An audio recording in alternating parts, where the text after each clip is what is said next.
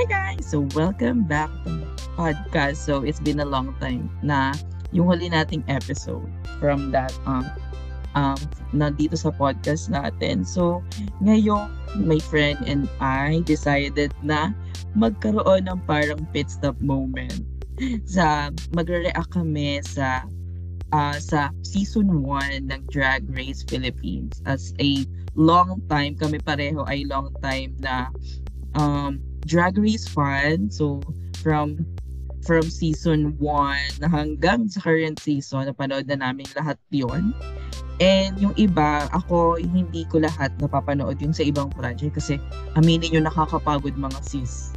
So, so I will um tawag I will introduce na yung magiging partner ko for this uh for this full season ng ano Drag Race Philippines. So let's all welcome Actually, narinig nyo na rin naman siya dito. So, let's all welcome my good, uh, my good friend and my sister, Dwight. Hello, sis! Hi there, sister. I'm your good Judy. Oh my yes. gosh, I'm Dwight. And my drag name is Trinity. Trinity! Hoy, di ba? Ay, pero iba yung drag name mo, di ba? No, that's my drag name na talaga. Trinity. Ay, hindi na yung ay, ano, yung sinunod mo kay Alice, oh. Hindi na yon ate. Di na honey blood. I'm at, I'm Trinity na. Trinity. Why Trinity? Sige. Because I'm the Holy Trinity. It's a play, it's a wordplay on Trinity, uh-uh. but make it Trinity. Make it Philippine. Make, make it Philippine. Yes, so ako naman, I'm Sean XXI. So it's from actually it's from my ano my Instagram account. So Sean is um is a German word for beautiful. Mm-hmm. For then X Yes, and XXI is for uh, 21. So, ayun yung kanilang Roman numeral. So, ayan. So, ayun na nga, sis. Yes. Alam ko, matagal nating inintay to. Because... Yes, kating-kati na din ako, girl. Kating-kati na ako. Ano Magbigay ano ng mga statement. Ah, okay. Kinabahan ako dun sa kating-kati. Alam ko naman. Uy, alam ko naman kitchen na dal. Uy, hala, hindi pala ako naka-mute. so, ayun na nga. So, di ba parang uh, tayo, alam, alam, di ba parang sa lahat ng ano non-US franchise, yung favorite natin ay Thailand talaga. Yes. Asian represent. Asian queens represent. Uy, parang hindi lang naman, pero ano, ako for me, pero bias yun. Especially the finale ng season 2. Ah, yes. Oo ng, naman din. Totoo. Ng Drag Race Thailand, di ba? Grabe yung ano, grabe yung finale, yung one of the best finale ever sa Drag Race history, uh-huh. 'di ba? Parang iba yung iba yung atake talaga na ginawa ng Thailand, especially yung season 2 kasi yung si season 1 makikita mo pa kung gaano pa ka baby uh-huh. yung season na yun. 'Di ba? Very season 1 moment. Uh-huh. Ganun. 'Di ba? So ito na nga. So let's talk about muna kasi hindi natin na uh, hindi natin na simulan yung The Meet the Queens so ganyan. So, firstly, may mga kilala ka na ba doon sa cast? Doon sa cast? Mga familiar, ganyan. Familiar sa akin si Minty Fresh kasi um, yung ads niya, lagi magpa-pop up yan sa IG. Minty Fresh talaga. Hmm. Lalabas talaga si Minty Fresh doon sa ano. Then, siguro si Turing kasi yung mga videos niya, yung mga lip sync videos niya, yan, nakikita ko naman na talaga yan. Pero, uh, ano, ano talaga, ako, I'm not really familiar with, with the ano, the drag scene talaga sa Philippines. Kasi once pa lang naman ako nakapag-attend ng Nectar, hindi pa nga ako nakapasok ng O-Bar. So, for me, fresh lahat sila sa paningin ko. So, wala, mm-hmm. wala akong magiging ganong bias na parang, ay gusto ko to kasi napanood ko siya. Gusto ko to kasi ganyan. So, yeah, it's a fresh, it's a fresh. It's a fresh. Yes, I love it. It's so, a fresh ability. Yes. So, ako naman, I've been to over twice. So, tawag dito, um, nakita ko na sila Tori, si, um, si Eva, Eva the Queen, um, of course, si Precious. Um, kung ma- alam ko nag-viral yung ano niya, eh, yung um, tawag dito, yung lip sync niya. Kaya sobrang excited ako sa lip sync this season actually. Kasi these bitches are really good lip syncer. Perfect. 'Di ba talaga? Oo, tapos si ano, ito pa, trivia. So sa lahat ng mga Lenny supporters dyan. Si Minty Fresh, yung nag-Ariana Grande. Yung in IG story ni Ariana. Yun. Yes. Si siya yung nag... Oo, siya yung nag-break free sa ano sa Pasig Rally. So, ayan, kung hindi nyo alam bakit hindi, Chari. Ah, ah, so, siya yun. Kaya, nung naano ko, parang sabi ko, familiar yung Minty Fresh, yung nag-ano, yung nagtawag dito. Tapos, sinerch ko siya. Kasi, hindi, hindi ko pa siya pina-follow dati. So, nung, nung inano ko na, sabi ko, familiar yung Minty Fresh. Tapos, yun nga, lumabas nga yung, ano, nag-pop up na, yung, ano, yung Pasig Rally niyang ano, break free. So, sa, talaga it's a, it's a moment, 'di ba? So, parang na-excite ako sa ano sa lahat doon sa casting. Though, though nakita natin na it's heavily nectar queens yung mga nandoon. Yes. So, hindi ko alam kung paano yung naging ha- um, paano, paano yung naging hatian sa Drag Race PH at sa Drag Den. So, isa rin yun sa pinaka-aabangan natin. We have two drag shows for this year. So, sana lumabas na rin yun. Tapos yun, um, sa ayun, basta excited lang ako sa kung ano man yung um, mangyayari sa lahat ng anes. So, next naman natin pag-usapan is the set. Girl, don't get Una muna sa work. Sa workroom muna, sa workroom. Okay, first and foremost, um, ano ko, ah, sobrang ang ganda ng workroom. Can I, ano na din, parang isama ko na din yung camera work din talaga. Ah, go, sige. Yun. Sa the production ng Workroom, work. yung ano, ano siya eh, compared sa mga franchise, parang malaki siya, hindi siya ganun kaliit. Parang, kat, ah, basta sa ibang franchise na napanood ko, mal- maliit siya. Then yung camera work, grabe yung camera work, ang crisp ng camera. Kasi ina-expect ko na na parang, ah, oh, Philippine franchise, hindi ako gano'n mag expect when it comes to camera work. So baka hindi siya ganun ka-crisp, katulad nung sa ibang franchise, or katulad ng sa Drag Race US. Pero, day, mali ako. I'm such a wrong. Kasi, I'm such a wrong. You're, you're a So, wrong, napag- you're also a ko, grabe talaga. Na proud, Mm-mm. for the proud moment talaga, sabi ko, hey shit, ang ganda ng camera work, ang crisp. Siguro ang comment ko lang din is yung, ano, ah, kasi yung workroom maganda siya, parang hindi naman siya ginaya, ga, hindi siya ginaya talaga, as in, meron siyang sariling twist. Ah, ang comment ko lang siguro is yung audio. Hindi ko alam kung medyo mahina yung audio. Parang mahina yung audio nila, no? Then, uh, when it comes naman to lighting, okay yung lighting nila, pero meron lang times na medyo madilim kapag sa mga confessionals, ganyan and so. Pero overall naman talaga sa akin, parang yun, nagulat ako kasi na-surprise ako kasi nga, it's more than what I expected. Oo. Eh, Oh, oh, ikaw, ako- Esa. Yes, ako ako same din. Alam mo yun, tawag dito, compare mo siya dun sa Down Under. Sobrang liit ng workroom dun sa Down Under. Totoo. 'Di ba? Parang um tawag kasi nakapanood ako ng one episode ng Down Under nung season 1. So, ang liit nung ano niya, ang liit nung pwesto niya talaga. So, parang sabi ko, ay fair naman. Though doon kasi hindi ko alam kung paano nila pinagkasya yung queens. Yung nagsama-sama sila, yung, yung humarap na sila sa TV. Kinausap sila ni Ru. Nakita mo nagsiksikan na talaga sila. eh. Parang parang nag two layers or three layers para sila doon. Eh. So ayun, pero yung aesthetic, alam mo yun yung yung um tama yung placing nung flag na pag naka, nakatayo yung flag natin, yung blue tsaka blue tsaka red. And also yung ha ano yung parang naka-weave yung pinaka background nung ano nung yung pinaka walling ng ano ng buong workroom sabi ko ay talagang inano nila. So parang ako kasi doon naman sa aesthetic na yun gusto gusto ko yung sa France. Kasi nakita kung ano kung familiar kayo sa France so yung sa France kasi nandoon yung paa ng Eiffel. So alam mo agad na anes na talagang drag race. Oo, ng France.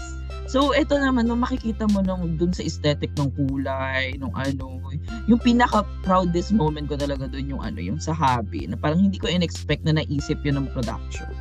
Kasi ang dami naman nilang pwedeng, at, oo, yun. So, mamaya na natin ano yung main stage. So, isa-isahin natin to. So, yes, himay-himayin natin. Let's Himay-himayin. savor the moment. For the Yes. savor. So eto na, let's start naman sa kanilang um, tawag dito. Um, Entrance Lex. entrance look and also with you. Ang, ang una, the first ever Filipina uh, drag queen to enter the workroom in the Philippine setting. So, hindi na si Unjay, no? Charing, Eme lang. so, ito na siya. So, na, ang unang-unang pumasok na queen is, of course, si Miss Corazon. Corazon. Corazon. Okay. I love it. It's giving me showgirl. Filipina showgirl. True. Tap, tapos alam mo, yung pinaka gusto ko dun sa ano, sa entrance look ni ano, ni, ni Corazon is, ate yung intro niya, pang Miss Gay. Yes. Oo. Yun ang gusto ko naman din kay Corazon. As in, parang talagang, oh my gosh, I love it. Kasi parang, yun nga, ah, she's a pageant queen. Nalata naman sa kanya na yun nga, for the very binakla niya, ta- minis gay competition niya tayo talaga sa kanyang entrance ano line. And yun yung gusto ko na parang hindi nawala yung ano, yung parang may mga patagline sila pagpasok nila. Moto And- yung kanya, no? Hindi talaga ano siya, hindi siya catchphrase, hindi siya ano, moto si Wakal. Moto talaga, binakala niya tayo. And ang masasabi ko naman sa outfit niya, I love it. It's giving me conservative Filipina dun sa covered talaga siya. Pero it's giving me also na parang I may be conservative but I'm also a showgirl. So very Filipina and her face, the beat ng face niya, it's giving me talagang ano, um Miss Universe batch nila Gloria Diaz, ganun yung pes niya pag Yes. nakadrag siya, ganun yung look niya. Yes, yes, I yes, love totoo. her. I, I love the look. Oo, yung parang pinag ano yung old uh, old glam nung ano nung pageantry. Alam naman natin. Philippines is really a pageant country, Yes. 'di ba? Kasama yun sa 3Ds. Basketball, Yes. boxing and beauty And pageant. beauty pageant. Yes, 'di ba? So ako din tawag dito, tuwan-tuwa ako doon sa buong ensemble nung ano niya, nung nung buong outfit niya. So parang from head to toe, she really served. 'Di ba? Ang ganda-ganda nung lahat nung ano. Especially ang ganda ng pes ni Bakla. Tsaka from the get-go, nakita ko ng ano, alam kong talagang maingay si Bakla. Yes. Halata sa bungang. Ah, ang laki eh. Hindi, tsaka kasi talaga, parang, alam mo yun, yung may imaginary mic siyang ginano na, tawan-tawa. Ate, tawan-tawa ako kasi if you're a pageant, uh, pageant uh, fan, isa yun sa mga ano cardinal sin na hahawakan mo ang ano ang microphone. Dapat ikaw ang hahabol sa microphone. Hindi never mo dapat hawakan ang mic. Kaya nung ginawa niya yun na parang may pinuntahan siyang mic. Sabi ko okay girl. Alam mo yung mga simple na gano'n na nakakatawa.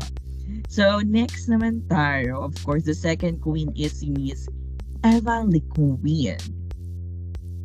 Okay. Oh, I love it. Oosh. She's giving me Evil Queen. Mm-mm. So, uh, I didn't see, well, hindi naman sa ano ah, pero sy- syempre Drag Race Philippines, ano, parang, Mm. wala ko gano'n nakitang Filipino element. Siguro Mm-mm. ako. Pero, uh, this is still a drag show naman. So, hindi naman siguro all about, in, just just because first Drag Race Philippines na franchise. Pero for me, I love the look. It's very drag. Although Mm-hmm. hindi ganun kabig yung hair niya, pero kasi yung look niya, it's giving me drag talaga with the ano, yung nails na nasa labas ng gloves. Ah, ah. Then um the necklace, I love it. It's big. Then the ano, the leather itself, yeah, ano, I love it. I love it naman. It's just the hair, it's too small for me siguro. Pero yun, yun yung comment ko sa look ni Eve the Queen. So, an- ayun, feeling ko, nilaro niya to dun sa pangalan niya, Evil Queen. So, yes. Oo. Di ba? Yung precisely yung ginawa niya dun. It's giving yung Ursula with the black and the purple ano Yes. na match up. Tapos It's yung giving parang Evil Queen talaga from Di Snow ba? White. Oo. Oo, 'di ba? Ayun nakikita mo yung yung pagkakaano nung yung kuko niya, alam mo yung pang witch talaga. So. So parang ano, very ano din naman talaga si ah, ano. Pero yun nga parang for me din, parang especially this is a, siguro din naisip siguro nila kasi yung first um siguro um syempre prepared naman yung mga damit nila, 'di ba? Mm-mm. So siguro baka hindi siya nag-Philippine theme kasi may mga challenges for that. Sabagay, Siguro oo. baka sabihin, ay, wala na ano, binigay niya na agad sa first look. Ganun. Ah. 'di ba? So ayun nga din parang ano, medyo maliit maliit yung hair niya. Pero mostly kasi tawag dito, napapansin ko yun sa sa mga drag queen, kahit yung sa mga fina-follow-follow natin, na hindi ganun sila ka big hair kagaya ng sa US. Ah, ah. Oo, parang yung sa atin kasi is giving you talaga fish realness. Mostly talaga ganun. Though sinabi kasi ni eh, ah, ni, Eve, ah, ni, ni Eva na tawag dito na she's a campy fashion queen. So, Manila aesthetic yung parang Hmm. expectation ko sa kanya. So, You can see that na ano, dun. Oo. Oo, 'di ba? Na very campy, na very ano. So, at nakakatuwa na pine-present natin yung camp fashion sa Philippine setting. 'Di ba? 'Di ba? Yun. So next natin, next queen is ayan. Oh my God, it's Mama Tours. Si Toring. So ikaw, ikaw muna mauna sis. Okay. With Turing, um, siguro I'm a bit underwhelmed dun sa outfit niya. Um, she's a big girl, we know that, and she loves showing her body. Yes, and uh, I totally ano naman din, parang yes, I ano, parang support. Pero it's still a drag um drag show ganon. Lalo na if you're a big queen, 'di ba? Usually talaga parang uh, for the pad, for the cinch. Um kasi yung body niya parang naging parang ano na lang siya, eh, parang naging isang lump na parang basta nagigets mo naman ako. And yung sa may bandang bandang crotch area, parang sobrang taas. Na parang kita na yung puday niya in a way. Mm. Siguro yun. Then, yung combination ng hair niya sa damit, ay, ay, hindi talaga ako fan nung combination ng hair sa damit. Kasi parang, Ay, yung Ah. parang monochromatic look nung ano oo, siguro hindi ako fan nung part na yon Pero, yeah, I'm still looking forward sa mga next niya na mga looks na i-represent. So, yun. Mm-mm. Siguro ako, si si Ate Tours kasi yung lagi ko nakikita talaga. Like, pina-follow ko siya sa TikTok, sa Instagram niya. So, familiar ako sa aesthetic niya. So, etong to, this is very her. Yung talagang ano, um, pero yun na how I wish na ano, she's, ano, she's start, propor, ano, magpo-proportionize ng katawan. I mean, no ano niya, kasi parang, for me, parang, alam mo yun, na gusto, ah, yes, nak- nagigets ko yung gusto niyang i-showcase or what not sa, na aesthetic, na parang walang body, talagang real na ano niya yun, real size yung Oo. inaano niya. Oo, the realness ng buong katawan niya. Pero, I think yon I think mari- narinig natin yun dun sa mga comments sa tawag sa kanya. Siguro yon yung pagkahanap nung tamang uh, propor ay yung pagpo-proportionize niya nga and also yung paghanap niya ng tamang angle for her. Yes. Mm-mm. Kasi ako talagang ito, this is very with it with essential talagang siya to. Si she a performer per- performer. So, talagang nung nakita ko siya, ah, sabi ko, ate tours to. Ayun yung gusto niyang i-present. Pero yun nga, siguro yun lang yung parang for improvement. Kasi nga, ayun, nagigets ko naman din siya na gusto niya i-embrace lang yun. Kasi alam ko, naki, ay, oo, nakikita ko naman siya nakasinch pag yung ano, group performance ng mga over, over divas, o divas, over divas, o divas sa ano, sa over. So, nakikita ko naman siyang gano'n. Sana, ano, uh, makita pa natin yun sa mga susunod na episode. Yes. So, next. Ayan, si Miss Marina Summer. Yes. Si Marina Summer na, ano, um, tawag dito na nag, nag-chemi ng isang saging realness. Charing. Sa akin, ano, this outfit of Marina Summers is, ano, parang it's giving me Manila Luzon's pineapple look but make it um, a swimsuit, a swimwear. Pimp twist, Ganon. yeah.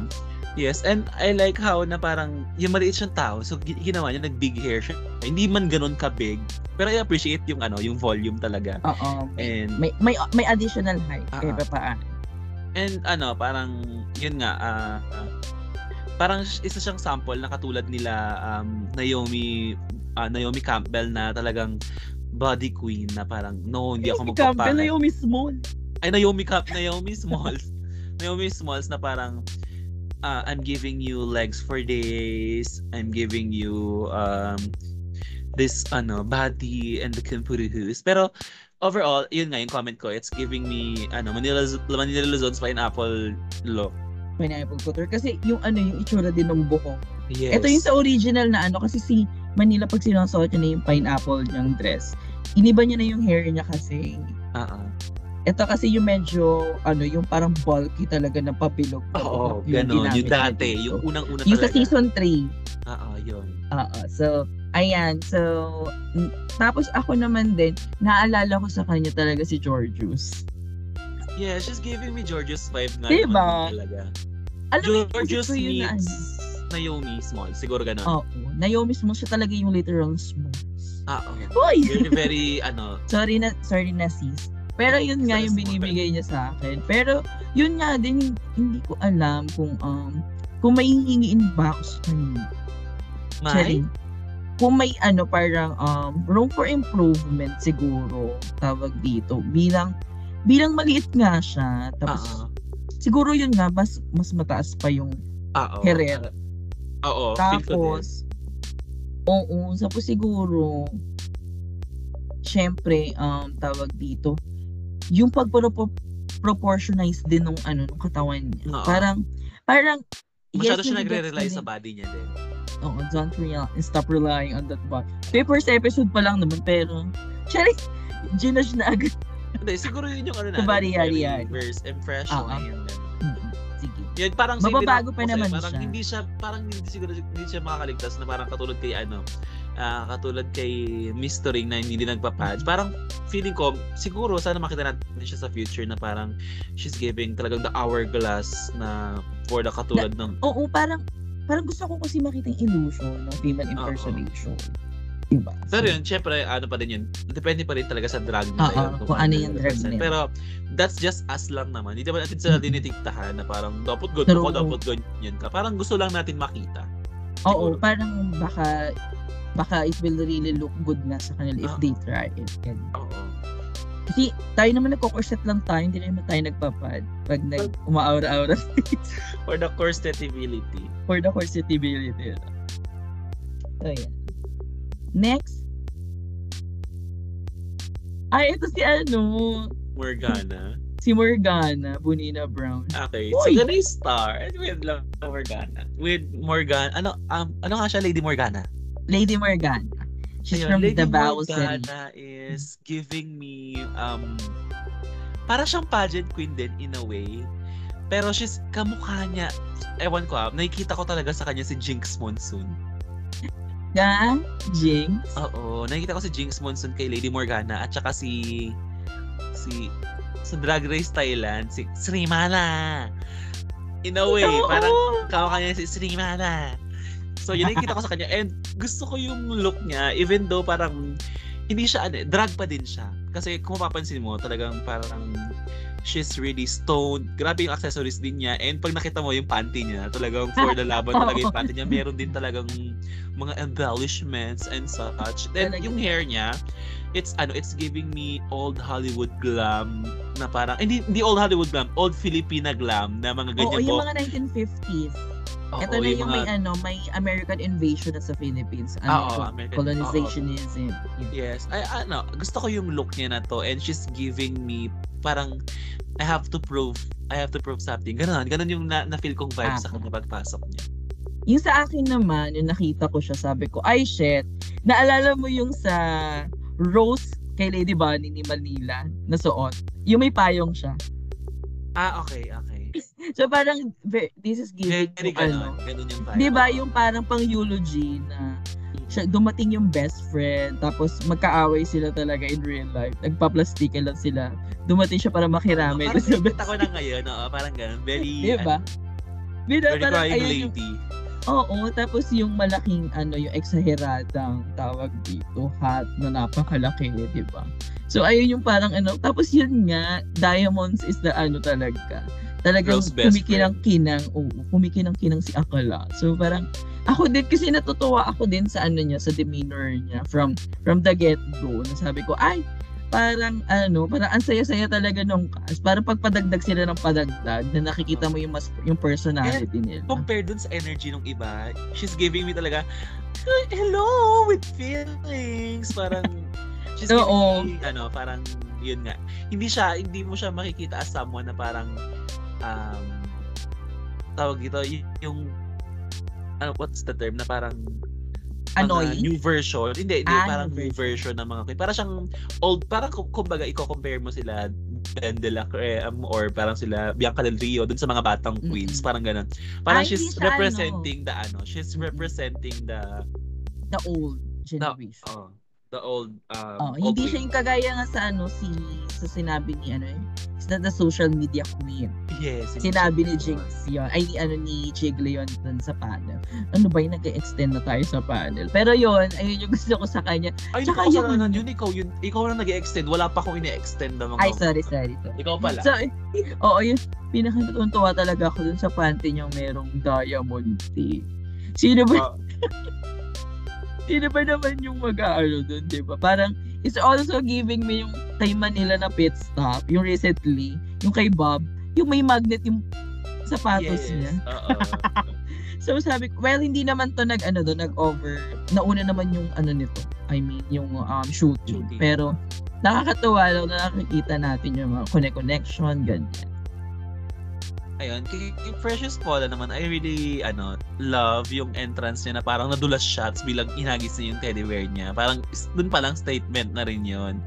Um, she's giving me Katy Perry circa yung ano niya, um, firework. Teenage girl. uh, teenage girl era niya. Parang ganun yung yung look na inaano niya sa akin. And I I do understand yung Pussycat wig na parang she's giving us baby girl. Kasi Sweet. with the teddy bear and ano with the teddy bear and all siguro comment ko lang is parang mababa yung heels niya. Oo. parang ang baba ng heels niya no? Pero yun overall she's giving me drag naman din talaga na parang oh I, I, I love this look naman. Yung sa akin kasi, tawag dito, um, sabi ko nga sa'yo, medyo familiar ako sa, mas familiar ako sa Over Queens. Si Bakla kasi, tawag dito, um, minsan yung ano, performer din kasi to. Parang feeling ko, sabi nga ni minsan, di ba, parang uh, you're creating statement while tawag dito gusto mong maging comfortable kasi mahaba daw kasi yung ani yung shooting ng ano ng entrance look Di ba parang ilang beses ata nilang sinushoot yung pagpasok. Ganon. Oo, Ganun para makuha yun? yung Akala ko ah, parang first take for the biglaan ganun ah, ah, yung unang-una talagang pasok nila. So, ang nakatutok ata doon yung sa reaction ng mga queens, tapos yung pagpasok nila, tapos kukuha na ata sa iba't ibang angle. Kaya tingnan mo, kung makikita mo, nawala yung ano niya. yung coat niya. Oh, Nawala yung coat niya. so, ayun yung ano, kaya ah, kaya sabi ko, ay napatunayan ko nga nire-reshoot nila yung entrance kineso. 'Di ba kahit sabihin mo dapat kung no, 'di ba nung hinagis niya yung teddy bear, dapat nasa lapag. Oo. Pero nung pag ano na wala sa lapag, wala sa lapag, 'di ba? So, ayun yung ano. At saka talaga very aesthetic na to. Na mga gantong eksena, no very ano, uh, Tinkerbell, mga fairy fairy. If makikita mo yung ano niya, premiere night na ano, it's giving, it's really giving ano, uh, Tinkerbell ano na aesthetic. So yun. Very Disney princess talaga siya. Oo, Ganun yung mga, ayun yung mga aesthetic ni ano, ni Precious Paula. Ni Cole. Yan. So, bestie yan dalawa sila, ano, ni, tawag dito, ni, pangalan yan, ni Mama Tours. Okay, next is Minty. Ayan, o, di ba? Philippines are still French. French. Siguro, um, yeah, ang comment ko naman dito, yes, I love yung entrance niya na parang she's giving me um talagang I'm really a, I'm I'm fish ganon. It's very giving me a bit ano parang may nakita kong Aquarius sa kanya. Siguro ang comment ko lang dito is yung sa likod ng wig part niya. As in talagang nakita ko talaga to nung pinapanood ko tong episode na to. Sa may likod ng hair niya, may kita mo yung boy hair niya or yung buhok niya. So I guess siguro parang hindi niya ganong natakpan in a way. Yung dito niya talaga sa likod. So may kita mo yung flow na yon na parang ay sumisilip yung buhok mo dai. Eh di ba pagka drag queen, usually pagka magpa-perform ka baka bigla matanggal yung buhok mo kapag gano'n yung pagkakaano mo. True. So yun. Yun Lalo na- yung ko. Lalo na hindi natin alam kung ano yung bibigay sa first first Oo. ano, 'di ba? Challenge. Mamaya biglang for the dance agad. Yes. Pero the mug is giving me ano ah, she's giving me millennial queen. She's giving me Ah. a look queen talaga. Parang pag pag tignan mo talaga siya, parang, ay, first impression ko, look queen to.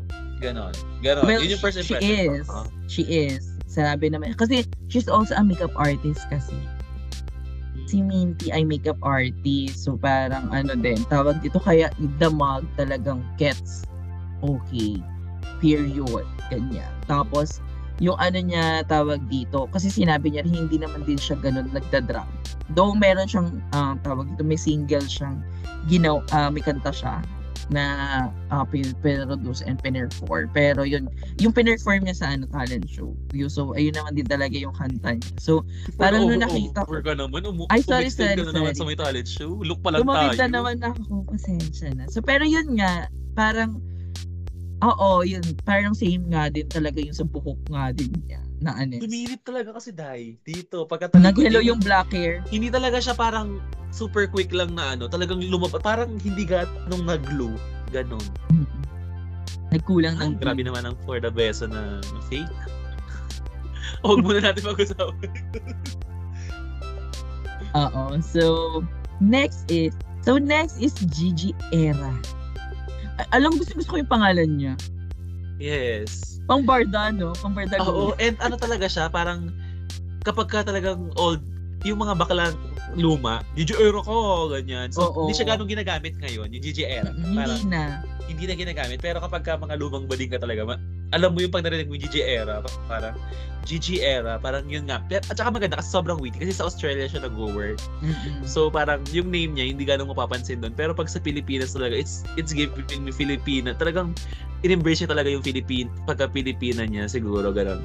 Uh-oh. Tapos, dun sa look niya naman, um, she's giving me um, Brita with the mouth. Freighter. Oh, oh. Oo with ano with the ano with the mouth and all she's giving me that and I really appreciate yung ano the breastplate it's giving me uh, boobs and yun nga katulad ng sabi ko kanina the body illusion it's giving me hourglass talagang boobs for the ano talaga siya for the kumpurus, for the padding and all. The nails mm-hmm. is great. I love yung ano, yung red sa kanya.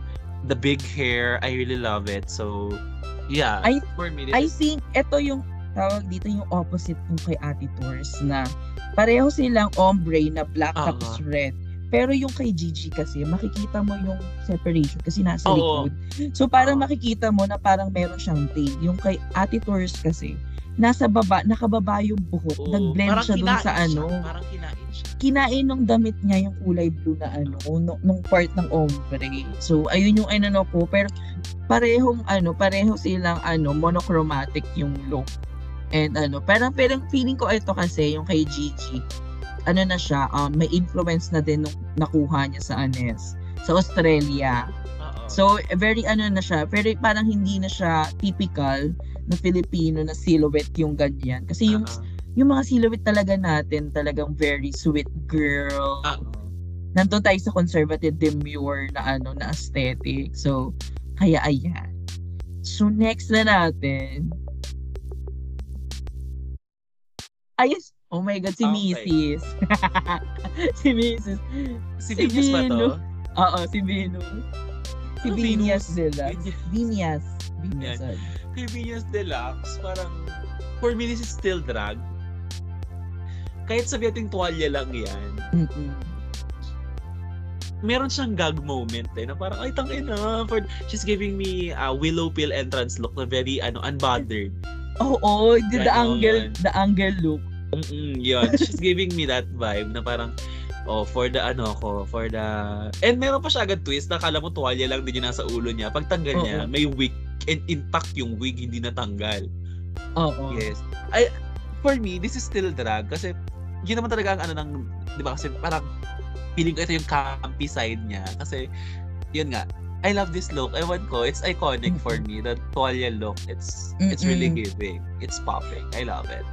Oo, ako din. Ako, parang yun kasi may mga nababasa akong tweets na parang, hala bakit nagtuwalya lang si Akla? Pero kasi, kung kilala nyo si, kung nakita nyo na si Binyas na ano na nagtawag dito nagpe-perform. Lalo yung sa online shows nilang yung sila ang tatlo ni Brigading siya tsaka si Ah. Precious.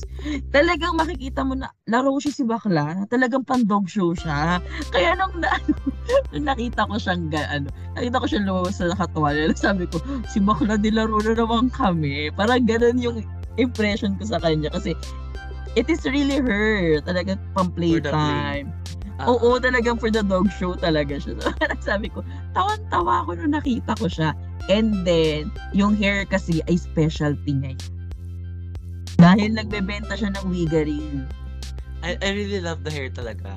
Oo, Nice. kaya, Ganda. oo, talagang siya yung nag-style, siya yung nag-ano ng ano, kaya bubili na kayo sa TikTok shop And it's, it's very Filipina. Yung pagka, ano, pagka-style ng buhok niya. It's parang yung... Parang, yung ano yung talagang binalot mo ng tuwalya. Oo. Pag, pag natanggal yung tuwalya, ayun yung ibibigay na kulot or yung Oo. parang silhouette ng buhok ko. So, parang ewan ko talaga ako tuwan-tuwa. Kaya di ba parang sumigaw si Precious, bakla nila mo muna naman kami. Oo. So, I ayun. Di ba? Parang may gag moment. I think yeah, yun yung pinaka-importante sa entrance look. Kasi talagang Oo, kasi magmamarka state- ka. Oo, for the state. First impression. So, ayan. So, next. Ayan. Ayan na si Prince. Si Prince. Eto, si... Ay, ikaw muna. Sige, go. Si Ay, Prince. Sa akin, for me, this is giving me parang um, yun nga, new queen, high drag. Parang feeling ko kasi ang ganda talaga. Parang mm-mm. yan talaga yung parang, ay, pasabog. Unang pasok pa lang niya. Kasi, it's giving me alien queen, giving me a lot of elements with the horns, skillbilities. Pero, ito, gusto ko talaga yung look niya na to. Um, so far naman, with Prince, parang dyan sa look na yan. Uh, yun ang talaga masasabi ko. I love it. I love the the uh, silhouette. I love that she's giving me na parang ay, she's giving me parang ano talaga. Parang siguro i-look forward ko sa kanya yung parang she's giving me alien looks na parang in a way na parang talagang kakaiba, mga ganon. Feeling ko ganon yung vibe niya. Mm-mm. I think ayun talaga yung aesthetic niya. And eto, and oh my God, hindi ko alam kung may, may, may pagagalit sa akin or eh, wala namang pakialam, just my opinion. Charing. Para siyang is giving me Candy Muse. Yung pag, yung, yung, yung arrive niya, very Candy Muse yung ano niya, yung tawag dito, Pagpasok yung, niya. oo, yung aura niya. Ah, di ba yung parang, para alam mo yung parang game face on si Akla. For the, for the, parang giving din siya ng ano, si, ano pangalan? Basta yun. Parang- she's Alam giving mo nga, tawag, meron nga din siyang side na kamukha niya si Mar ani, Mariah Ani. Paris Paris Balenciaga. Balenciaga, eh, di ba? Ay, yun nga, pero pwede additional lang din. Gusto Oo, ko lang din yung ano niya, yung entrance line niya na dude pa pare chong. Oo.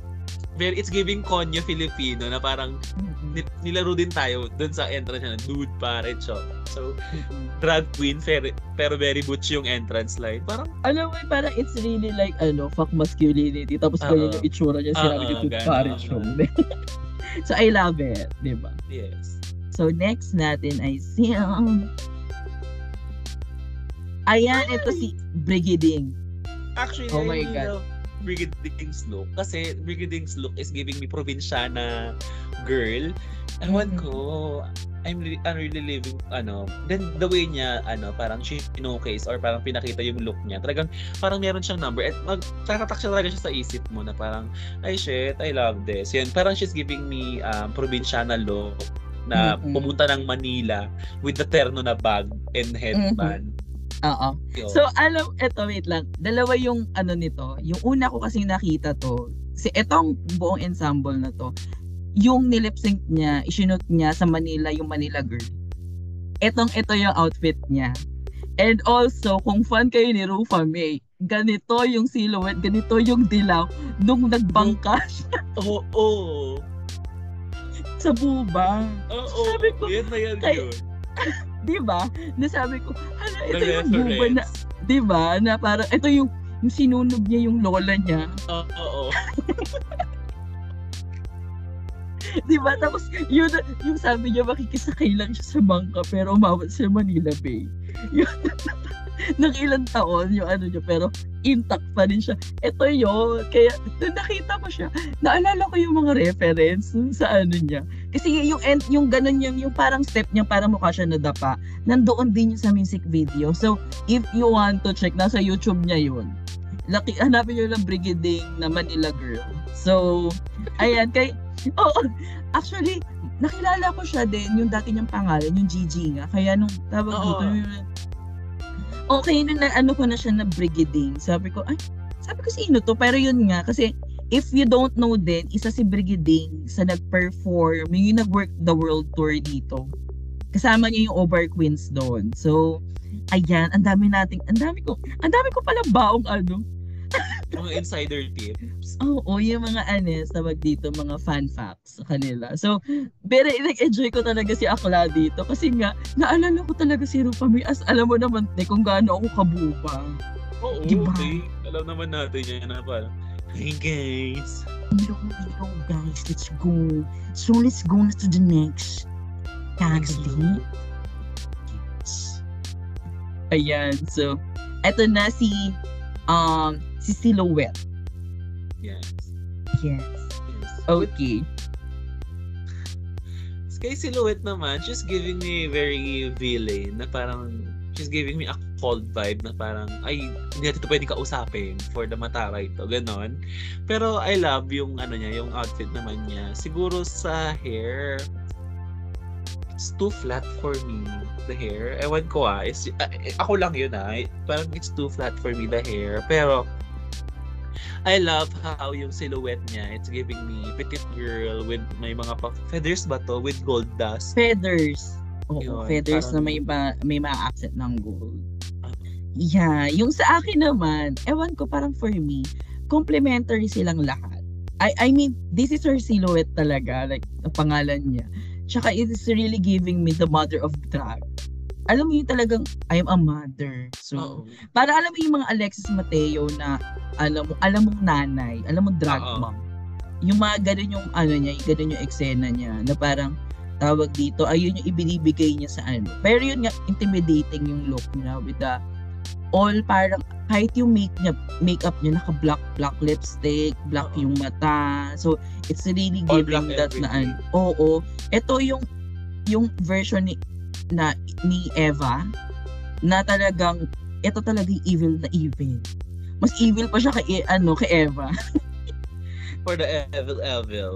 Oo, parang ito yung ano, it's giving you the villain edit.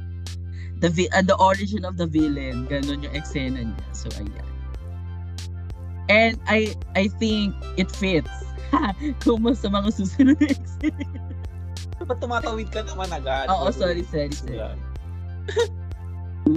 Parang ito yung talagang ano, I mean yung pagpasok Yun, na yun lahat. Alam mo yun, yun yung ah. Alam mo yung ano tawag dito yung pagpasok Crack. ni face ni Silhouette. the face crack. of the history ano of the her story. Century. Yung parang yun, di ba the eksena na Alisa Edwards Phoebe Oha O'Hare na ano na eksena. Sabi ko, ay, they is giving you the drama. Parang girl episode 1 pa lang. Totoo. Okay, dun sa nakita natin na entrance looks, Ate Eza. Si, sino yung favorite mo na look? Oh my God. Shit. Favorite, ayaw ko talaga bias, sorry. Brigiding.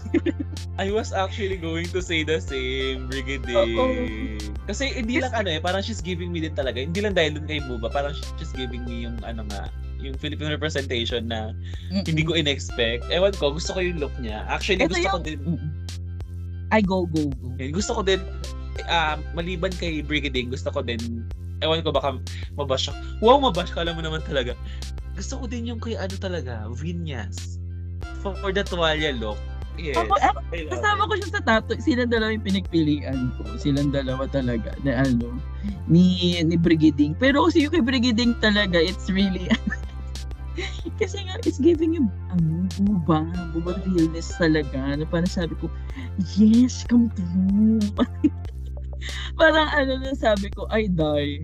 Okay, period na. Parang gano'n yung paglabas si Brigading sa akin. And also, yun nga, yung akin for the gag worth lang talaga nung ano, nung pagpasok ni Vinyas.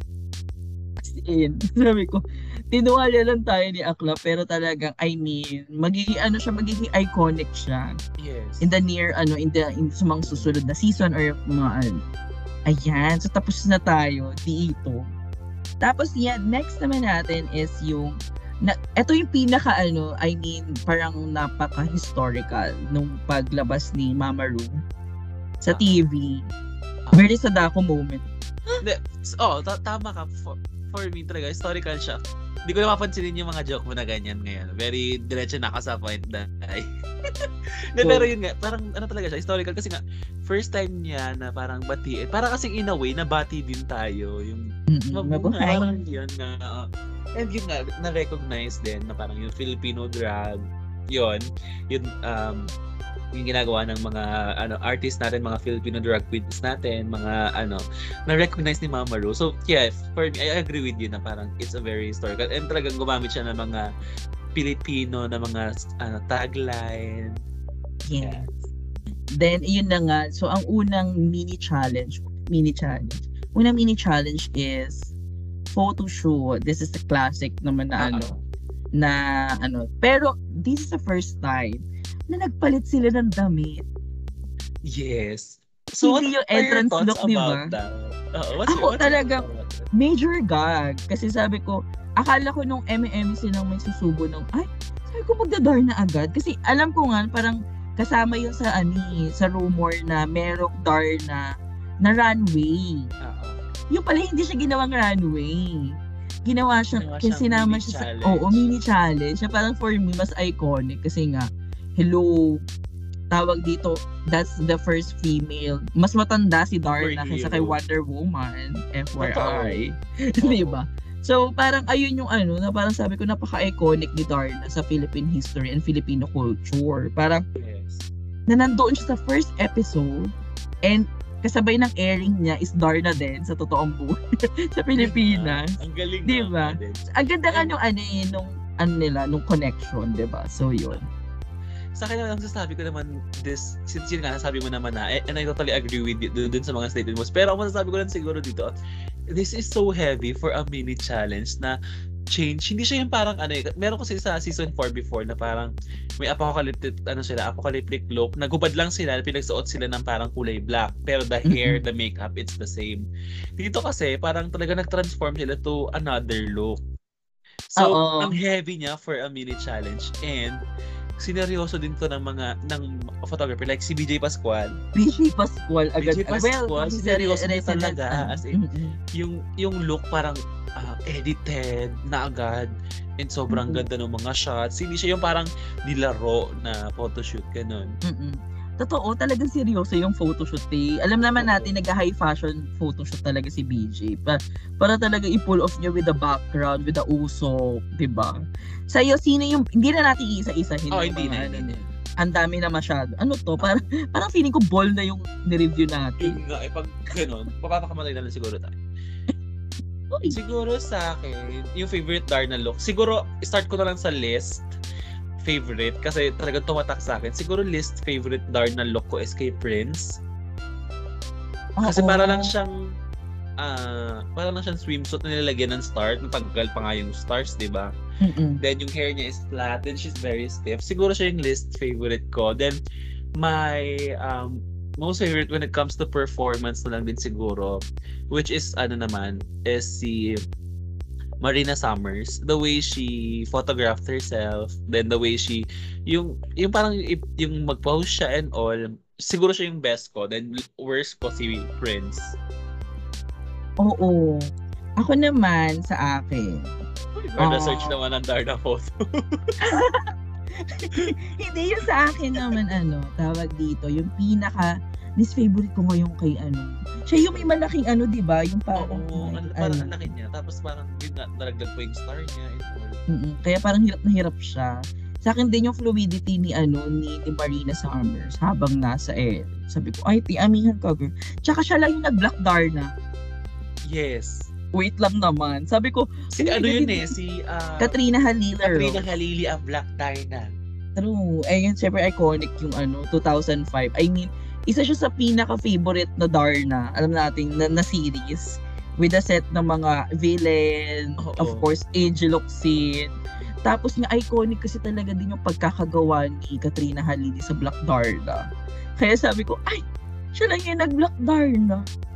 The best, ganun. Sabi ko, ay, winner si Akla. I mean, Oo. being ano, thinking outside the box. Yes, Dun parang sa she wanted Darna. to be she wanted to be different but at the same time sticking true dun sa history ng Darna kasi kaya uh, add ko na lang din na parang Mm-mm. dun sa ibang Darna look parang feeling ko yun talaga yung take nila sa Darna Mm-mm. look pero si ano kasi si Marina Interpretation nila. Summers oo si Marina Summers parang nakikita mo talaga na Darna talaga siya pero black black Darna which is si Mm-mm. Katrina Halili talaga yun Oo.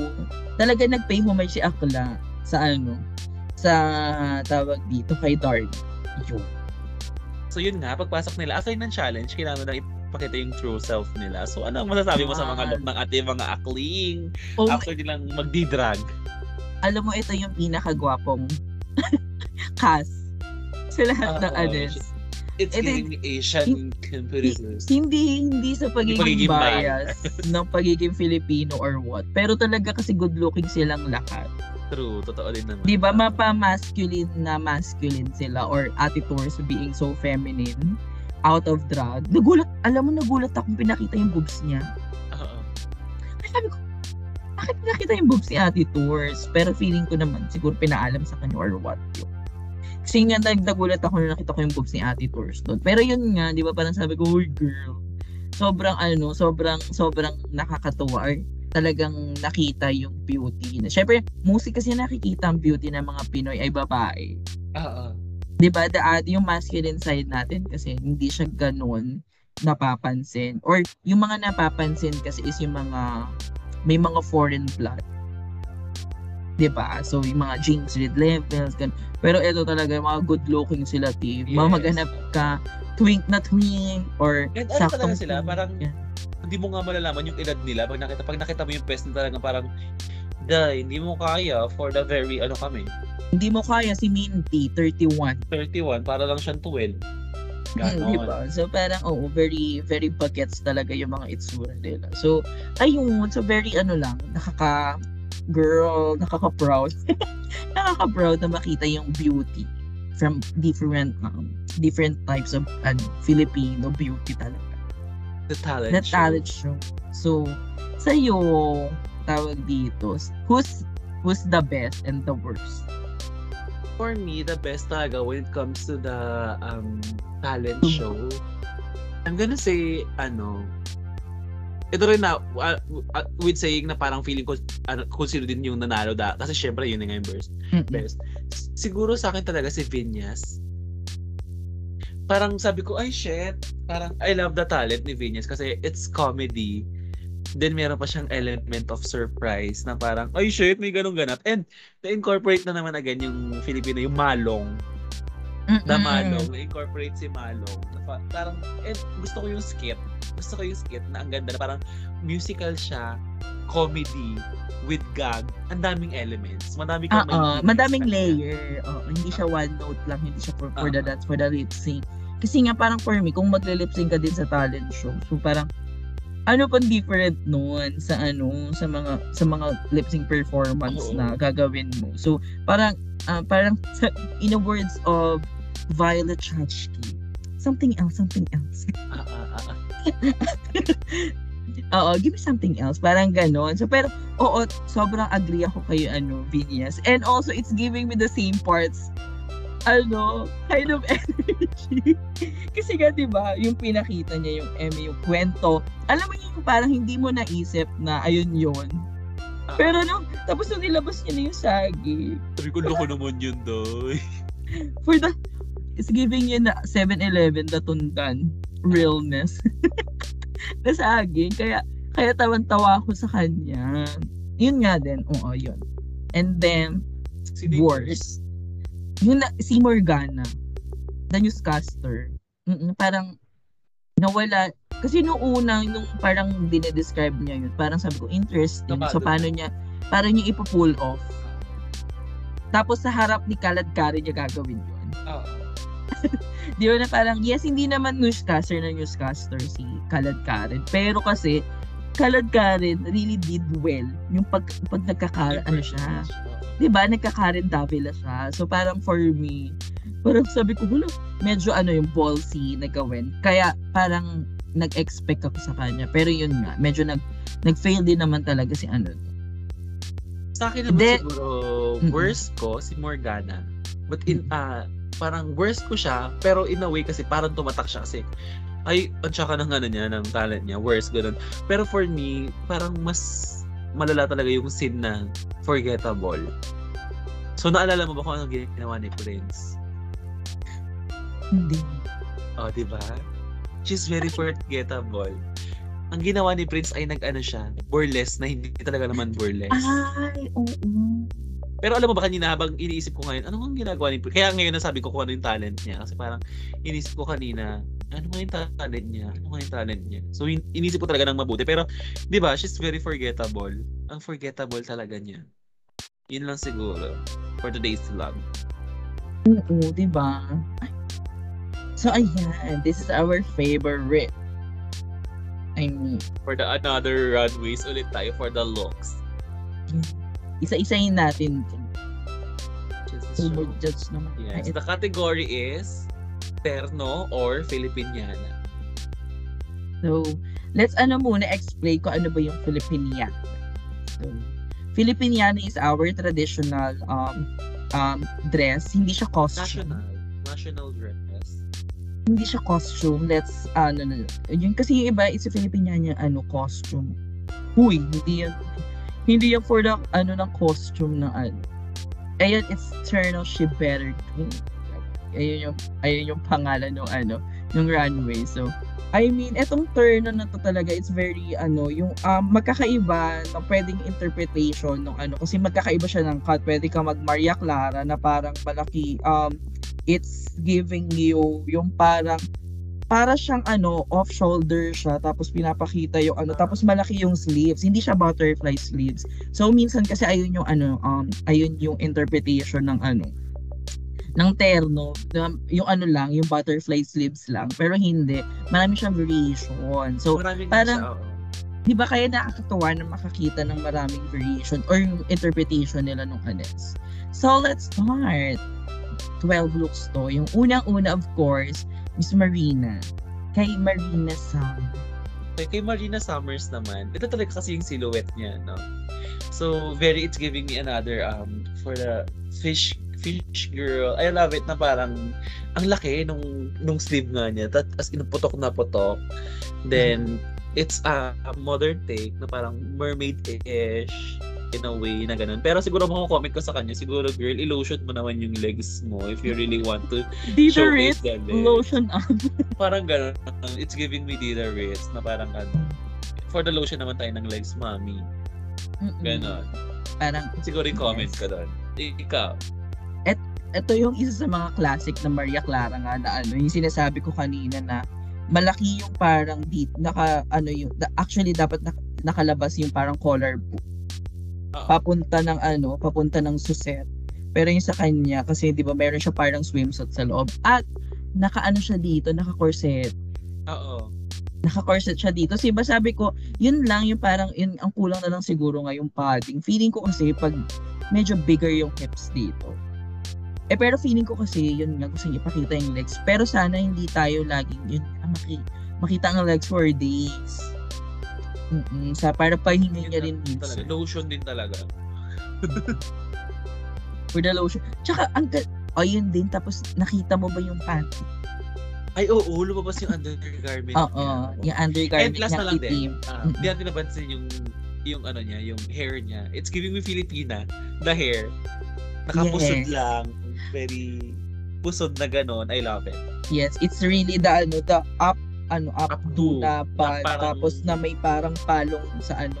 Usually, taas. ganun talaga ang buhok when it comes to, ano, di ba, Filipiniana at mga Oo, turno. ayun talaga yung ano, pag full glam ng ano ng, ng Filipiniano or ng terno, ayan yung hook talaga. It's really the, ayoko man sabihin yung pangalan niya, very Imelda, yung buhok niya. So, yun. Next. Ay, wait lang. Gusto ko munang pansinin natin yung kapis, tsaka yung LED. Uy, grabe ang budget. Grabe The ang budget, di ba? Grabe Kasi ang budget. background. Oo, kaya nakit, nagulat ako. Sabi ko, wait lang. Talaga bang Banawi Rice Terraces yun nasa likod? Di ba? Grabe na budget.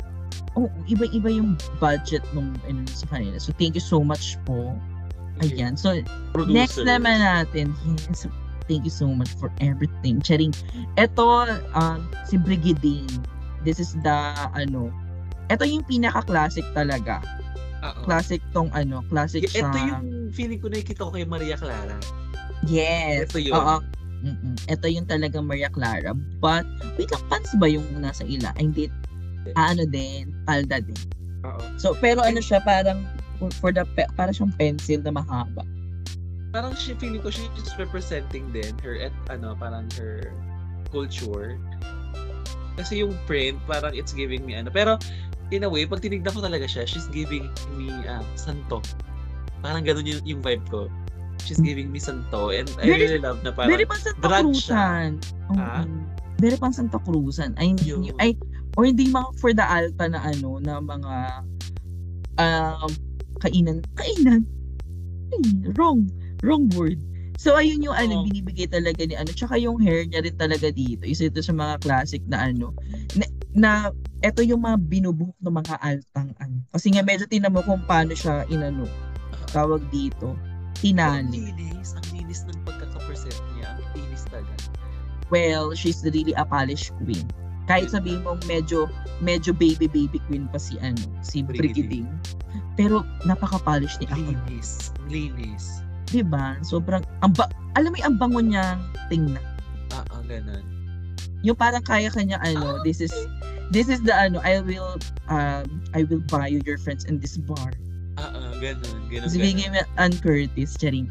Ito sa si Mama Tours. Yes. So kay Mama Tours naman, I really love the idea. Yung idea niya na napakalaki for the powerful na ano, pero it's giving me art and arts and craft. And hindi match yung uh, what do you call that pants na parang for the silver linings of the Lord, ganyan. Siguro hindi siya Mhm. na-execute well. The idea is promising, ganon. Hindi lang siya talaga ah, na ano. Then yung makeup and the hair itself, parang feeling ko parang natural hair nga niya ata yan. Hindi, Parang. ba siya, di ba? Parang natural hair Parang niya. natural Sumaba hair yung buhok niya. Parang natural hair niya. Then the makeup is yung makeup niya dito okay naman, pero parang nasobra niya talaga sa pagda-dark. Ganon. I'm not sure about the lighting, pero parang it's not complementing din. Siguro Oo. yun. Yung sa akin nga din, yung mga fold ng pants. Kasi nga Di ba? parang, mm It's parang not yung flattering. Hindi nakaka-flatter. sobrang mahal ko si Ate Tours. Pero yun nga, nung paglabas niya, parang yung alam mo yung parang a moments of silence talaga nung nang paglabas niya. Sabi ko, Yes. ano nangyari, ate? I'm rooting for you. Di ba? Parang yun nga. Siguro kung naka, feeling ko kung nakatak in tong itim na top niya, doon sa, ano, it will be more flattering. Hindi ko na, hindi ko sure or ano, parang ayun, yung nakikita ko sa kanya. Kasi, tingnan mo si, si Silky din naman, hindi din naman nag-ano, di ba? I mean, hindi rin naman siya ma, ma, ma-cinch ng ano niya. Pero, yung proportion talaga nung ano eh, nung paggagawa nung ano eh, 'di ba? Nung sa illusion or what not. Ayun yung inaano. And then yun nga, yung lalo na yung sa para niyang ginawa niyang alampay or ginawa niyang sash yung yung sampung ano, sampung butterfly Butterfly. sleeves. Parang it doesn't make sense for me. Yes. And ano, pag tinanggal mo yung sleeve na yan, parang nasa na yung terno. Parang ganon. Hindi, ah. wala. Parang, parang last minute lang na kinabit na ganyan yung cardboard. Tapos sinampay na Hmm. ganon. So wala talaga. True. This is Yeah. not it. It's not for me. So next is si, si Miss Ed. Oh Ay, God. oh, pasabog. Alam ko, gustong gusto ko to. Ako din. Ay. Diba? It's really giving you na ano. The modern take. Mm-mm. Yung parang, I love the ah, ano, the ruche, the the pagkakagano ng mga tela. oo, yung giving pagkakaano. Dior meets Kumpuruhus. I love it. Oo, For the ito yung And mga, the hair. I love it talaga. Parang, parang ano, ewan ko. I, I love it. The, ano, mm it's, parang sobrang, I'm speechless. mm sobrang sakto niya. I mean, yung ano. Kasi nga, this is chartreuse. Chartreuse. Chartreuse. So, parang siya super expensive ng color green niya. So, parang hindi hindi mananakit yung mata ni Michelle dito. Di ba parang, ewan ko, ang ganda ng contrast ng blue and green. Di ba? Yung parang nag-complement Diba? silang dalawa na parang sabi ko, ay yes, girl. Tsaka yung ano nga, parang very rose siya na green na if Pokemon. si Roselia, parang siyang Pokemon. Hindi, parang ano, um, si Gardevoir. Ay, oo, oo, si Gardev. Oo, mas Oo. mas malapit nga siya kay Gardevoir. Di ba? So parang nakita ko siya, ko, ang ganda-ganda nung ano, ang ganda-ganda nung silhouette, ang ganda nung cut. Tsaka And the yung pearls, Dai. I mean natin, kapag natin sa, sa mga turno, pag tawag mayaman talaga, Staple- the pearls. Staple, talaga ang ang pearls. pearl. Oo, hindi tayo nagda-diamonds talaga sa Philippines kasi nga we are the pearl of the Orient Sea. Yes. Tapos okay, ang, ang ganda talaga. It's giving us some deep realness. Eme, ito na si Corazon. Corazon is giving me private Benjamin. Benjamin. He's giving private Benjamin. Diba? So for me lang din ang comment ko dun kasi parang 'di ba she she's she's the only pageant queen, hindi siya club queen. So parang ah, gusto ko yun na parang medyo campy yung pinili niyang take, hindi siya nag um, pageant route. So parang that's ano parang we're ano parang out agad sa like sa, sa comfort zone niya which I I appreciate. And yung take niya din sa terno. Pero I don't know for a terno look.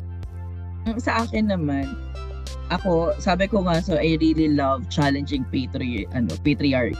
So, nung nakita ko siya with the camouflage na naka, ano, tawag dito, na naka-butterfly, so sabi ko, okay, let, ano, tapos ang ganda na, ang ganda ng proportion kasi, kahit Oo. sabi mo wala siyang breastplate, di ba? Yung belt ng ano, I mean yung details.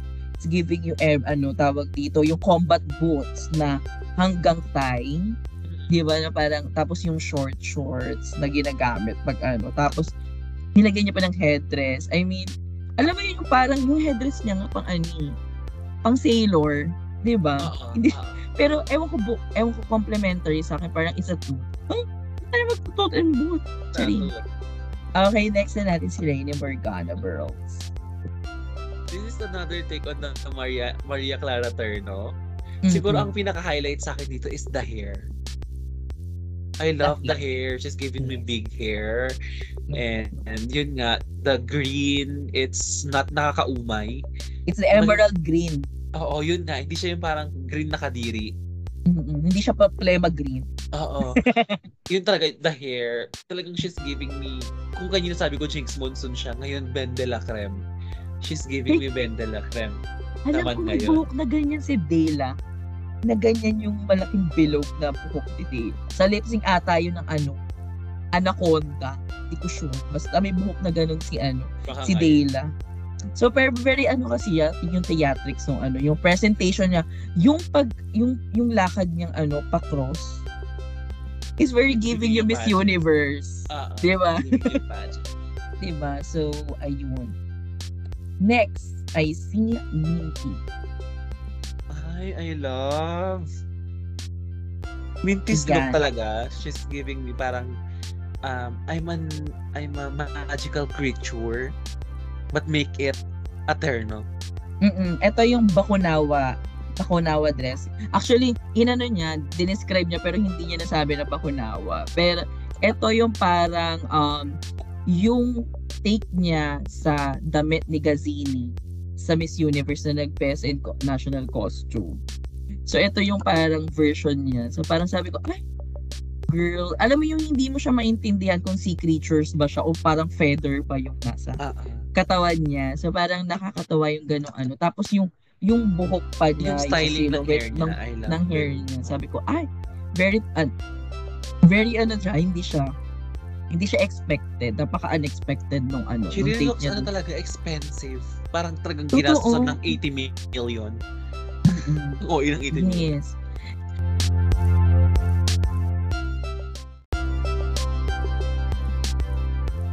Ayun na nga. So, let's go na kay ano. Kay Vinia. Venus and Perv. Charing. Yun yung sabi ko, eh, Venus and Perv. So, sa- ayun nga, si Mrs. talaga, ewan ko, talagang bias ako, pasensya. Kasi nga, nakita ko na naman yung kalaban ni, ano, ni Super B sa kanilang dalawa. Yung power, Flower Pot Girls. oo, di ba? Parang anytime feeling ko tatumbling, tatumbling din siya, ganun. So, ayun, it's really, tawag dito, tama yung um, proportion. Yung, yung pagkakalagay ng mga flowers.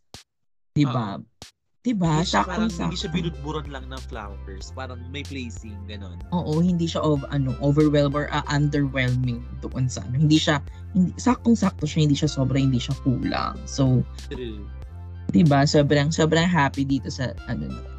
Tsaka of course, sabi ko nga so hindi naki-question yung buhok niya kasi nga ay ayan ang kanyang ano, isa niya sa Bread kinabubuhay. and butter. Oh. Yes. She's a butter and she's also a bread. Cool. Next, eto na. Si Okay. Prince. Ako, trivia lang din. Kay, sa look ni Prince, actually, I'm very familiar with that look. Kasi yung suot niya is Yes. designed by uh, Adam Pereira. Nakita ko yun ng personal. So, nung sinut namin niya, nakita ko talaga to. Maganda naman talaga siya. Gusto ko yung take niya dun sa um, Aterno. Uh, yun. Gusto ko din yung dress. Pero parang masyadong ang liit niya. Parang ang liit niya bigla. And I agree with the judges dun sa comment nila. The when- shoes? When it comes dun sa, not only sa shoes, yung parang, kasi yung kulay green, yun yung silbing parang skin niya eh. Kasi nga, di ba, yung pinit niya yung self niya as parang an alien queen. So, yung skin, parang dapat, ano siya eh, um, yun nga, Tight. tight. Ang nangyari kasi parang, kung naaalala mo si um, season 7 episode 1, yung unang natanggal dahil sa parang ang loose nung tights niya. Kasi Ano, oo. yun, parang same same scenario na parang balat mo dapat yun. eh. Ano yun, low-low yung balat mo, parang ganun.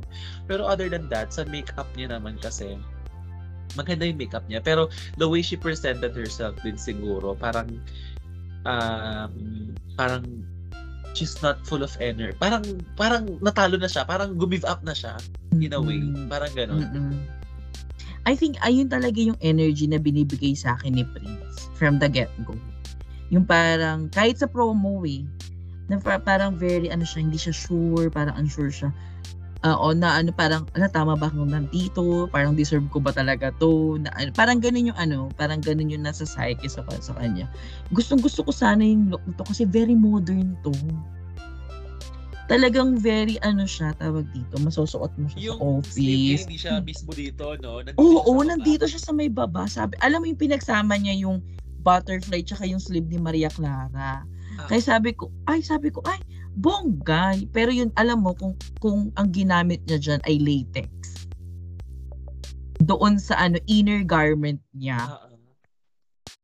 ay, it is really a tense, tense, tense across the board Totoo, for me. ko. 'Di ba? Tapos kung yung ano na din, yung yung white na palda, na Ah. ganun din. Well, siguro mahal kasi talaga ang latex. Tsaka mahirap siyang i- isuot or what. Pero na-imagine mo yung Smurf na ano, 'di ba? Na parang ganun yung ano niya. Tapos siguro for me sana nag-boot siya or kaya nag-ano din siya, nag-iba yung yung shoes talaga. Biscuit na nga yung shoes. I mean, yung yung heels niya ay biscuit na maliit. Tapos hindi nga, siya, ano, hindi pa siya parang tugma dun sa suot niya. Parang, totoo na, very, ha? Sana man lang nag-pumps ka na lang ng puti. Oo. 'di ba? Kung ano, kung wala kang ibang option, sana nag-pumps na lang na puti. Alam mo yun, yung parang gusto mong ano, office real, office wear realness yung ipakita mo. Ayun yung sana yung heels niya na lang. So, mm, sayang. Kasi sa, kung na-pull off niya to, very Chanel, Chanel, di, di ano, di ba, Dior yung ano talaga, aesthetic niya. Totoo. Alam mo nga parang yung mga comment ng judges habang naglalakad, parang feeling ko pilit na pilit. Hoy! Kaya ito na si Miss Silhouette.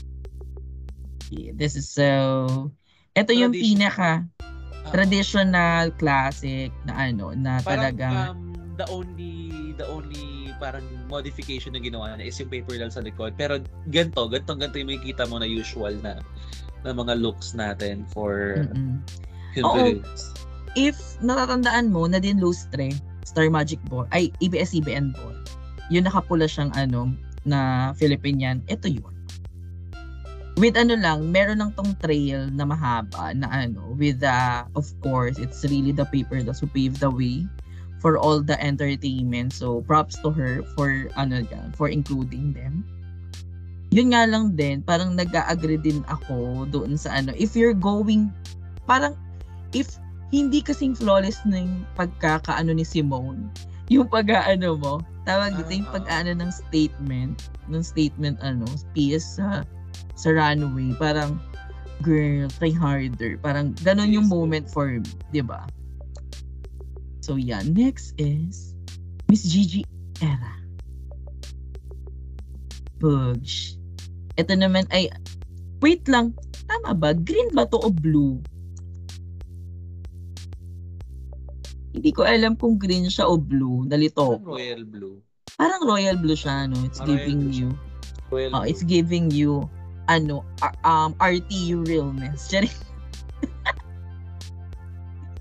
I love the ano, the the gold dun sa blue and yung parang Mm-mm. placing ng mga gems niya. Hindi siya yung parang binudburan lang talaga. Parang feeling ko isa hindi sa isa siyang ilagay. Oo, hindi siya magic sarap levels na ano. Ah, ah. Talagang yung craftsmanship naman talaga sa bidding nung anes na ano kaya sabi ko ay bongga Naman Diba? si. Tsaka- And sabi niya sa sabi niya dun sa ano, parang Sabi may representation din sa Davao. oo oh, yes binulong niya. diba na naibulong Talaga si Brita talaga nakikita ko sa kanya dahil. true ay eto Boom. I, I love this take. mm It's Diba? giving me si Paula ba to? Oo, Precious Paul. She's giving me the indigenous Yeah. Campuritas. Yes. really love the take na parang it's terno but indigenous tribe with the pa With paso the- sa ulo. With, oo, with the beats. Very Calderiera. Calderiera. The culture talaga. Representative. Yun din siguro, ma-add ko lang sa atin. Parang I'm really like, looking forward sa mga looks nila. Kasi, in a way, feeling ko, laging may mga culture dyan. Katulad kanina, palagbanga. Tapos itong very pang, alam ko to, um, Hindi ano siya traditional ano siya na ano ng mga ifugaw. oh, Ifugao Yung- yun, yun. Actually magkakaibang ano siya, pinagsama-sama niya. Ito kasi ano yung inner niyan, if fan kayo ng tala, yung ayan yung parang inner ni ni inner Ah. tights ni ano ni Ni Sarah. ni ni Sarah. So yung very pintados, yung inano din ni Catriona sa national Ah. costume niya, ayan yon So parang pinagsama-sama niya iba't ibang ano and then of Culture. course yung pinaka-weaving pattern nito is from Cordilleras at pwede Oo. din naman sa Mindanao ng galing. Kasi may mga ganyan din silang pattern. So parang for me, ako, alam mo kasi tawag dito, if hindi kayo familiar sa Igorot na ano tawag dito na culture or sa sa ano nila, pwede siya maka-offend kasi may mga certain na weave pattern na na pang ceremony, na pang ano, pang regular day and then also may pang ano pang may pang burial pa nga sila. eh. So very talaga alam kong pinag-isipan yung maigi to na ano then kaya isa yun sa mga favorite and stand out na parang feeling ko kung makikita to ng international ano international language gaga international ano na fans ma-appreciate kasi mas makikilala nila yung culture and I think kung magse-search nila so makikita nila y- kung ano yung story behind those things with, the, with the, those bids ganyan and then next Siya na ba yung Last na ba last? tayo? Yes, siya na yung last. So, So if we're going to choose the best outfit out of oh 12 or my 13? God. 12, 12. Wait lang. Shotang sino sa kanila? Sa akin siguro si Eva La Queen, the Chartreuse. Oo. Ay, Either that or yung kay Brigading. I really love yung pag-show ni Brigading dun sa take niya.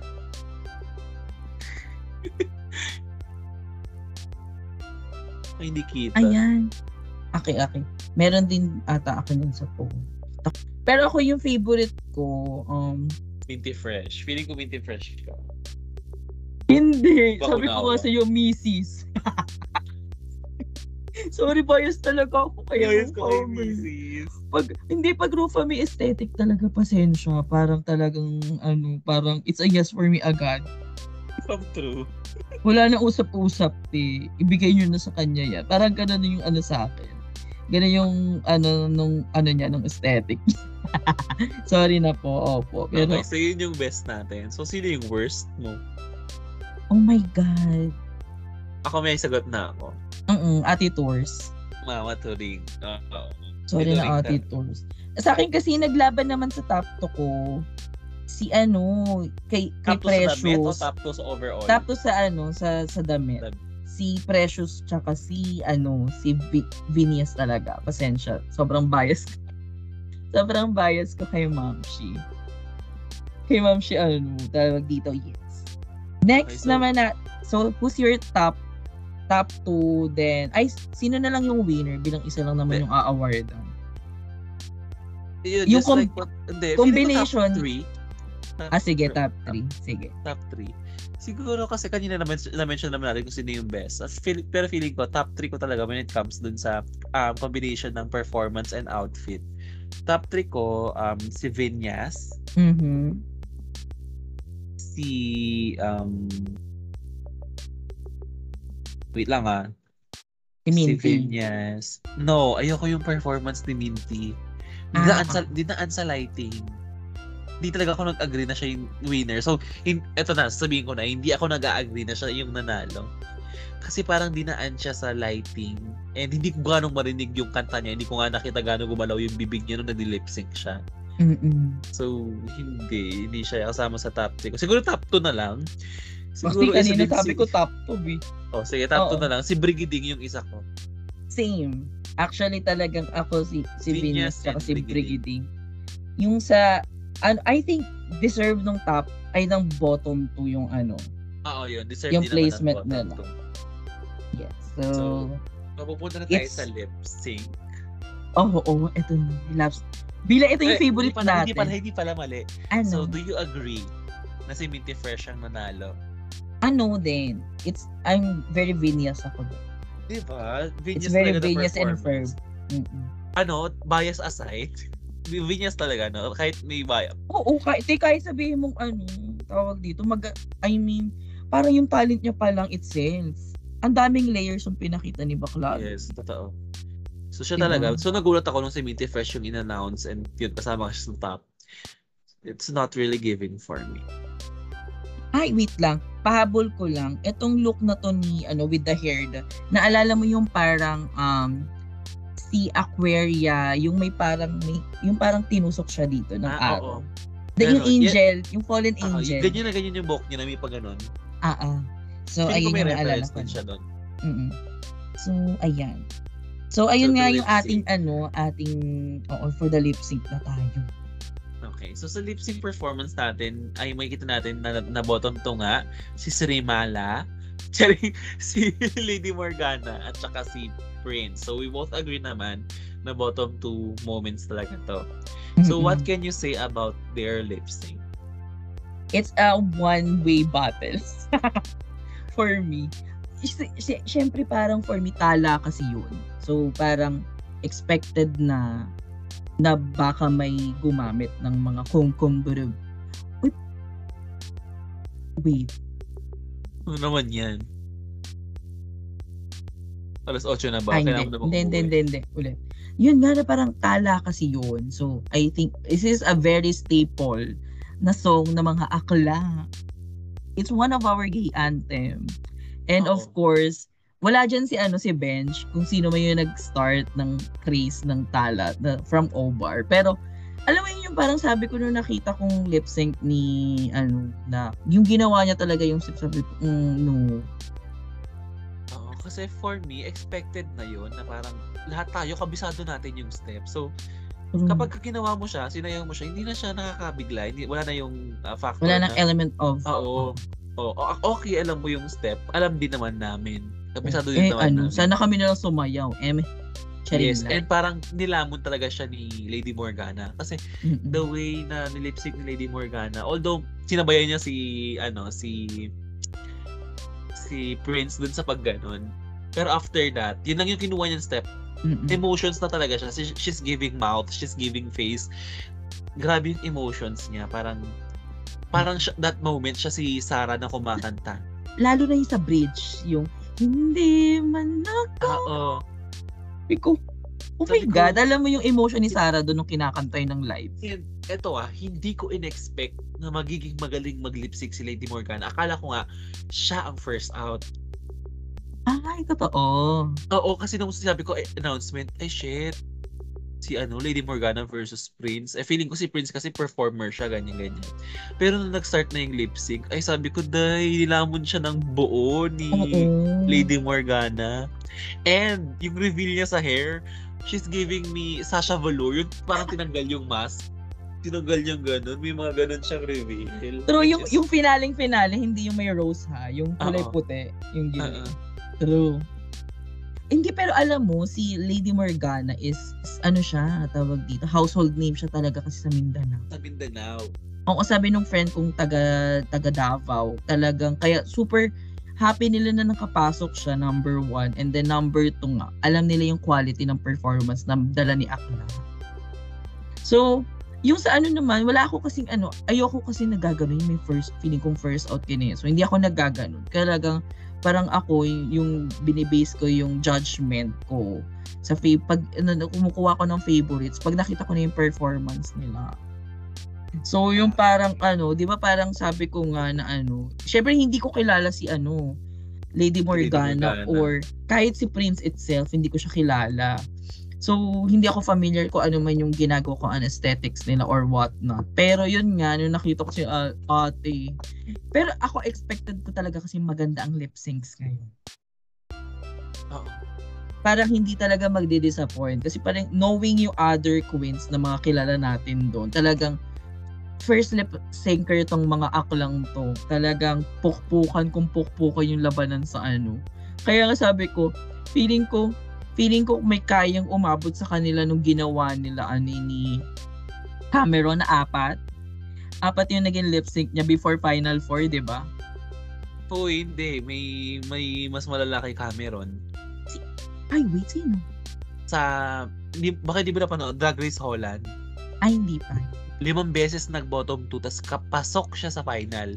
Parang si Taze. Si Taze, apat, apat or lima din ata si Taze. Apat, apat lang si Tiz. Oo, yun. Tas final 4 din, di ba? Ay, final 3 din. Final 3. Oo, ganon. Pero Mhm. meron top 5 sa Drag Race Holland. Season 1 yan? Season 1, kalaban ni Andy Peru. Oh, ah, yung, ah, so siya yung ka, ano, heto. Dapat naman din talaga si Eva, pero, ay, si ano ba yun? Ano pangalan niya? Andy Peru. Oo, siya yung pala talaga yung dapat nanalo kasi nga, Mm. Best and bottom si Akon.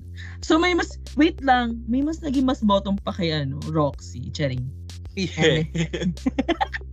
So, ayun. So, tawag dito. So, next episode, yung episode 2, ay is, um, tawag dito, ay kasama naman siya because this is a double premiere. Pero, ahatiin natin. Ah, ah. Kasi napakahaba. Parang mamaya ka 2 naman years na mag- to. Mamaya ka na mag-go through sa season 2. So, tapos na yung lip sync, nanalo Episode, si... Wait lang, episode 2, T. Ulit, ulit. Ha? Sabi, sabi mo season 2. Ay, episode. So, basta yun, natapos yung episode, yung season 1. Basta, so, um, ep- episode 1, first lip sync of the century. Are you satisfied with the first lip sync? Yes. Ako satisfied ako na ano, talagang, ano, sabi ko, kasi talaga ito yung highly expected ko talaga yes, na and ano. good joy, good choice siya for first lip sync. First lip So, sync. yun nga. So, natanggal na. We're one queen out. 11 Mm-mm. queens to go. 11 queens na lang Remain. nandyan. Do you have an early favorite? Are you rooting for someone? Ganon dapat kasi tinatapos mo agad. May mga Ay, sorry, sorry. ako eh. Sorry po, sorry po. Uh, this is our first show naman. So, let's give cre- an let's give credit and then let's give Ah. ano, each other's Who, sino yung mga front runner mo?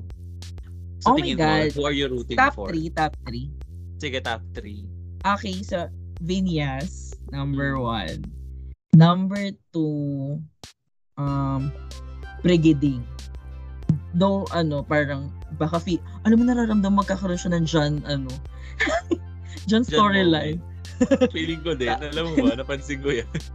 Pero sabi ko, huy, wait lang. Tapos, si Eva. Eva Queen. Mm-mm. Sa akin naman, I do agree. Number one ko si Vinyas talaga. Mm-mm. She's really polished. Then, number two, Brigading din. Then, top three ko, sobrang unexpected. After nung lip sync na yon, ah, si Lady ay Morgan. buti kay Lady Morgana. Parang, she's giving me the underdog na parang I want to root for her na parang The Jinx Monsoon, ano, energy. Oo, talaga. parang ganon. Jinx Monsoon energy talaga. So, sila yung top 3 ko. So, Mm-mm. I'm really Yes. looking forward. Sa mga susunod na episode, ano. Yes. Ayan. So, oh my God. So, I think, feeling ko naka two years na tayo dito nag-uusap. At saka alam ko namang hindi mo itutuloy yung episode 2 ngayong podcast natin kasi baka mamaya ka pang alas 10 makauwi sa inyo. Totoo din naman, Charin. So, pero yon thank you so much, sis. Ayan, Thank you so, so much, sis, for that wonderful conversation ability Burubus. Um, so if you want, tawag dito, if you have any comments or s- ah, tawag dito, mga additional insight doon sa mga binigay kong mga fun facts about doon sa mga kinuda or kung may mali man ako, go, sabihin nyo lang sa amin. And Kung may mali man Ano kami, naman? hindi namin tatanggapin ang mali namin. Hoy! we don't accept you. We don't. This is not a safe space. Um, Charis lang ko. So, ayan. So, this has been a great, um, tawag dito, recap ng ano, ng episode 1 ng first ever Drag Race Philippines. And, alam mo, from parang episode 1 pa lang, parang feeling ko niluluto na ang season 2. Yun nga, dahil. parang deserve ng lutuin ang season 2. ayoko maging bias ah. Kahit off the ano na to, off the record na to, dahil ikaw na bahala. Mm-mm. Pero, ang ganda ng looks nila, hindi sila yung parang pinilit. Ewan ko ah, kasi sa ibang Drag Race Canada, Mm-mm. yung mga outfitan nila, hindi ko talaga bet. Parang, Mm-mm. pili lang yung mga queens na magaganda yung look. Dito kasi parang, pwedeng ilaban sa, pwede siyang ilaban sa Drag Race US. Bakla yung first runway pa lang. I, I mean, kahit nga dun sa ano, eh, entrance look pa lang, may mga pwede na ipanlaban. Di ba? Pwede silang ilaban sa, kung magkakaroon man ulit ng Drag Race US versus the world. Ang dami, daming choices. Madaming Oo. choices. Bakla ba bakla eh sila na Vinyas talaga doon ko kung makapasok siya. Pero feeling ko pang all winner sa si Vinyas if ever mananalo siya. Yes. Kasi alam mo, malaking advantage natin kasi mga English speaking to. Tingnan mo nagtataglish pag nagkukuda. Oo, yun nga eh. Kaya nga feeling ko kukunin din tayo. Kaya yung ginawa ko, nila sa let's go. payo pala yung pupunta. Parang for the join pala, no? So, ikaw, any last message before we end this episode? siguro last message ko, aside from yun na pag may mali tayo, i-correct nyo na tayo. Siguro, I'm really looking forward sa mga next na episodes. Hindi ako Aha. na-disappoint. Parang, hindi siya yung parang pag unang pagkapanood ko na parang, ay, parang hindi ko na to aabangan. Kaabang-abang talaga ang mga akling. And Iba I din miss yung mga akling kasi akla or bakla is a term for queer people, not really ano talaga na parang For the bakla Pina- lang. Oo, for the gay. Kasi yun talaga ang translation ng ano eh, parang queer talaga. And yun talaga gamit ng mga tao. So, yes, I'm really excited sa ipe-present ng mga akling. Yes, the Yeah. akla, the bakla. Diba? Yes. May the best bakla wins nga daw, sabi ni ate mong, ate mong Paolo. So, Yes. yes, ako din, sobrang excited ako. I mean, the queens did, really did not disappoint. Para sa isang episode na lima yung layer. Yes, for the Entrance layering look. of the life. Darna, talent show, runway, tapos yung lip sync, di ba? Girl. It's a feast. Oo, talagang happy fiesta, sabi nga ni ano. Sabi nga ni Corazon. so, ayun, thank you so much again. So, sana um, abangan nyo yung susunod. Siguro, i-upload, siguro yung ano, yung susunod baka sa weekend na. Yeah, so thank you so much and see you next time. Bye! Thank you, Viability, for the